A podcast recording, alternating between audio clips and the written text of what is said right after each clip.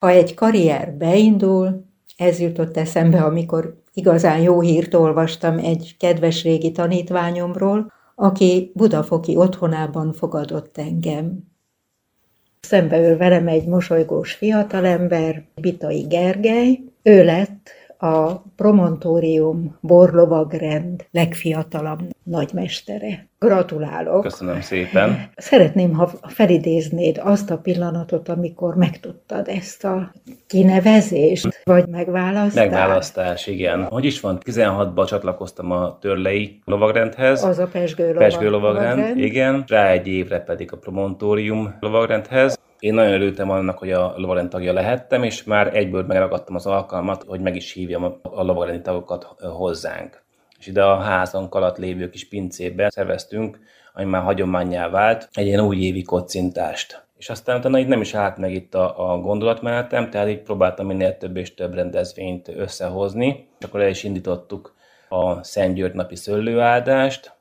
A Szent György napkor hagyják ki az állatokat, uh-huh. akkor szoktak egy szőlőáldás is megejteni, ugye a jó termés érdekében. Ez egy régi hagyománya volt Budafoknak is, és egy mise után a pappal, illetve a, a hívekkel elindultunk a tangazságnak a területére, és akkor megáldotta a papa a szőlőt, és aztán utána ott volt egy kis szíves látás a lovagrend részéről az egybegyűlteknek.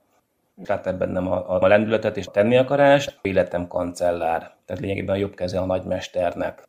Térjünk vissza arra a pillanatra, amikor megtudtad, hogy Bitai Gergely nagymester lesz. Ez egy folyamat volt, mert már volt nagymesterünk Szűcs Zoltán, körülbelül egy évvel a megválasztásom előtt mondta nekem, hogy engem fog jelölni, hogyha oda kerül az idő, nagymesteri címre. Ajaj. Mondhatnám is, hogy elborzattam ettől a felelősségtől. Igazán nagy szaktekintélyeknek a csoportja van itt a, a lovagrendben, tagságnak a legnagyobb része azért nálam sokkal idősebb. Egy év volt, amíg a Zoli masszírozta a lelkemet, mondhatjuk akár így is, és aztán ez év augusztusában a közgyűlésen, majd hogy nem egyhangúan megválasztottak engem nagymesternek. Ehhez külön gratulálok. Köszönöm mert szépen. ez is nagyon nagy dolog. Úgy épül fel a lovagrend, hogy vannak a tisztségviselők, és vannak a rendes tagok. És a pártoló tagok, mint mondjuk a polgármesterek, leöltözhetnek, csak a lovagrend életében nem szavaznak. A rendes tagot próbálnak vetjük alá, fenn a színpadon a borfesztivál alkalmával. És még milyen tisztségek vannak? Föntről lefelé, ott van a nagymester, akkor alatta van a kancellár, az alkancellár, ceremóniamester, kincstárnok, pincemester és az írnok. És a többi a köznép. Igen, tisztségviselők alkotják a nagy tanácsot, és évente legalább egyszer össze kell hívni a közgyűlést, és akkor mindenki jelen van. Csak budafoki tagokból áll?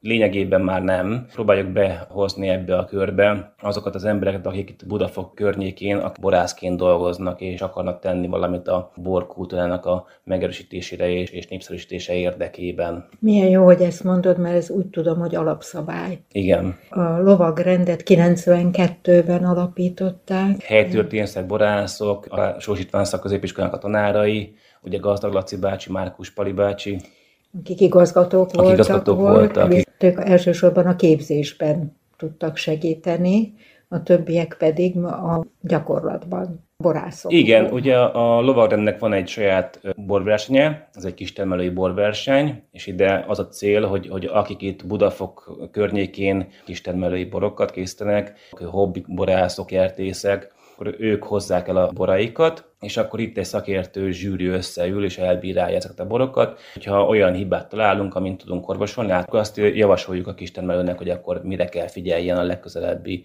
borkészítése folyamán. Tehát egyfajta edukáció is van részünkről. Nagyon jó. A Promontorin borlovagrend, én úgy gondolok rá, hogy egy ilyen átfogó lovagrend lehet, a többi lovagrend az mind kötődik egy-egy borvidékhez. A lakosok is tudják, hogy az egy borvidék, és ott, ott a borral foglalkozik a legtöbb ember. Budafok ebből a szempontból kicsit hátrányban van, itt jelenleg a tangazdaságon kívül, ami a Sós István szakközépiskolának a tangazdasága, az szőlőtermesztés nem folyik. Azt még nem is árultuk el, hogy mi között neked a borhoz. Nem budafoki származás vagyok, össze-vissza költöztünk Budapesten belül, de végül is úgy alakult, hogy visszaköltöztünk apunak a szülőhelyére, és apu Budafoki volt, általános iskolát befejeztem, akkor középiskolát a Sósban kezdtem el, borász középiskola, és felvettek ide, úgyhogy nekem nagyon örültem, De akkoriban nyilván nem ez volt a célom, hogy én borászattal foglalkozzak. Semmi motiváció nem volt a... Semmi. Meg legyen az érettség, és utána menjek tovább és én akkor még számítástechnikával akartam foglalkozni, vagy fényképészettel, még itt, itt ezen billegett a dolog. A tanulmányok azért befolyásoltak. Igen, főleg az, hogy amikor befejeződött az iskola, akkor én technikusi képesítéssel fejeztem be. Érettségi után még egy év, és akkor megkaptuk a technikusi bizonyítványt.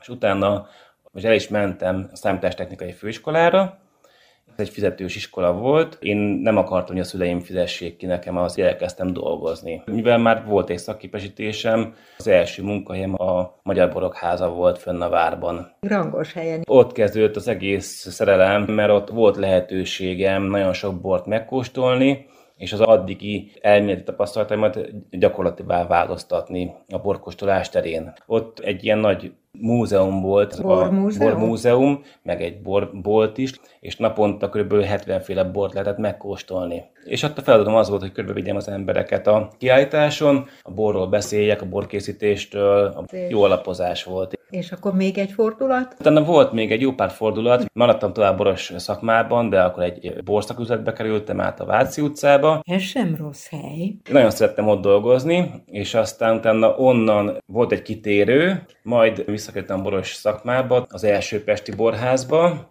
majd fölkerültem a várba ismét, volt a királyi borokháza, ott a dísztérrel szemben, és akkor onnan kerültem az első éttermi munkakörömbe a halászbástyára. Ott a öt évet töltöttem el a halászbástyán eh, szomeliéként, Közben ugye én elvégeztem a szomeliét tanfolyamokat, amiket én tudtam Magyarországon. Az Többet is? Többet is. Hát volt egy alapszomelié tanfolyam, ami igazából nagyon jó alap volt a másfajta kóstolási szemléletre, de azután jött a, a még komolyabb a vészet tanfolyamok, egy ilyen angol eredetű tanfolyam, és ebből van alap, közép és felsőfok. Ebből a felsőfokot csináltam meg. Nekem volt már annyi előképzettségem, hogy, hogy nem kellett végigjárnom az egész utat, de aztán utána váltottam megint munkahelyet, és a legutolsó étterem, ahol dolgoztam, az a Barakka étterem volt, tehát a Dorottya utca, és is ismét a Váci utcának a másik oldala. Két centrumban dolgoztál, a Várban és a Váci utca környékén. A Barakka közben lettem én fölavatva a lovagrendi szintre. Hogy van ez, lovaggá ütnek, vagy avatnak? Lovaggá ütnek. Van egy kardalakú borlopónk,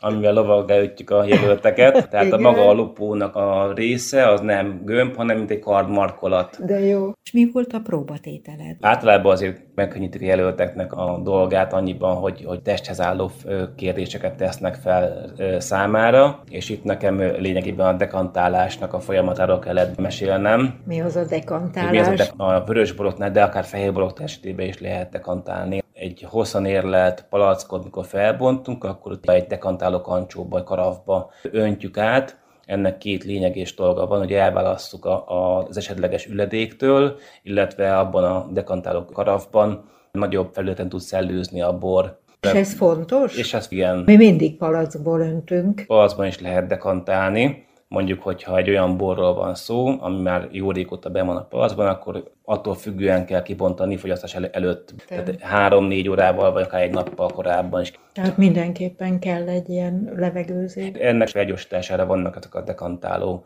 karafok. A legegyszerűbb ez a hagyományos egyfajta körtef, csepp, lencse forma, ezek a régi formák. A kiöntésnél van egy ilyen vékonyabb nyak, és amikor ott öntjük ki, akkor az átbuborékoltatja, és ezáltal levegőzteti a, a bort. Most úgy dolgozol, mint borszakértő. Borszakértő, meg a saját vállalkozásomat, mint szomelié szervíz építem. Van neked időd, energiád a munkád mellett a lovagrendi teendőkre, hiszen azt mondtad, hogy nagyon nagy felelősséggel jár, és ha jól tudom, honoráriummal nem. A lovagrendek azok non-profit civil szervezetek. Próbálom el ezeket a feladatokat mindet leküzdeni. Most egy kicsit szerencsésebb vagyok, mert nem dolgozom étteremben. A reállal sikerült egy, egy szerződést kötnöm, ezt tartott fenn engem a vizen, hogy ne süllyedjek el itt a pandémia alatt, mert ezen kívül más munkám nem volt. Egy vállalkozó vagyok, én nem kamoztam be a saját időmet, de nagyon sok mindennel foglalkozom. Utána járások, beszállítókkal a kapcsolattartás, valamint szorosan együttműködöm a kerülettel, és a pincéjáratok programsorozat alatt én is indítottam egy borkóstolót. Mert egy önálló? Egy önálló borkóstolót. A Záborszki pincében tartok egy, egy 7 literes borkóstolót pincesétával egybekötve. Egy három órás program. Sokat teszel azért, hogy a hagyományok felelevenítve tovább éljenek. Sok sikert kívánok a magánéletben és a borlovag rend vezetésében is. Köszönöm szépen. Bitai Gergelyel, a Promontórium borlovagrend nagymesterével Somogyi Ágnes beszélgetett.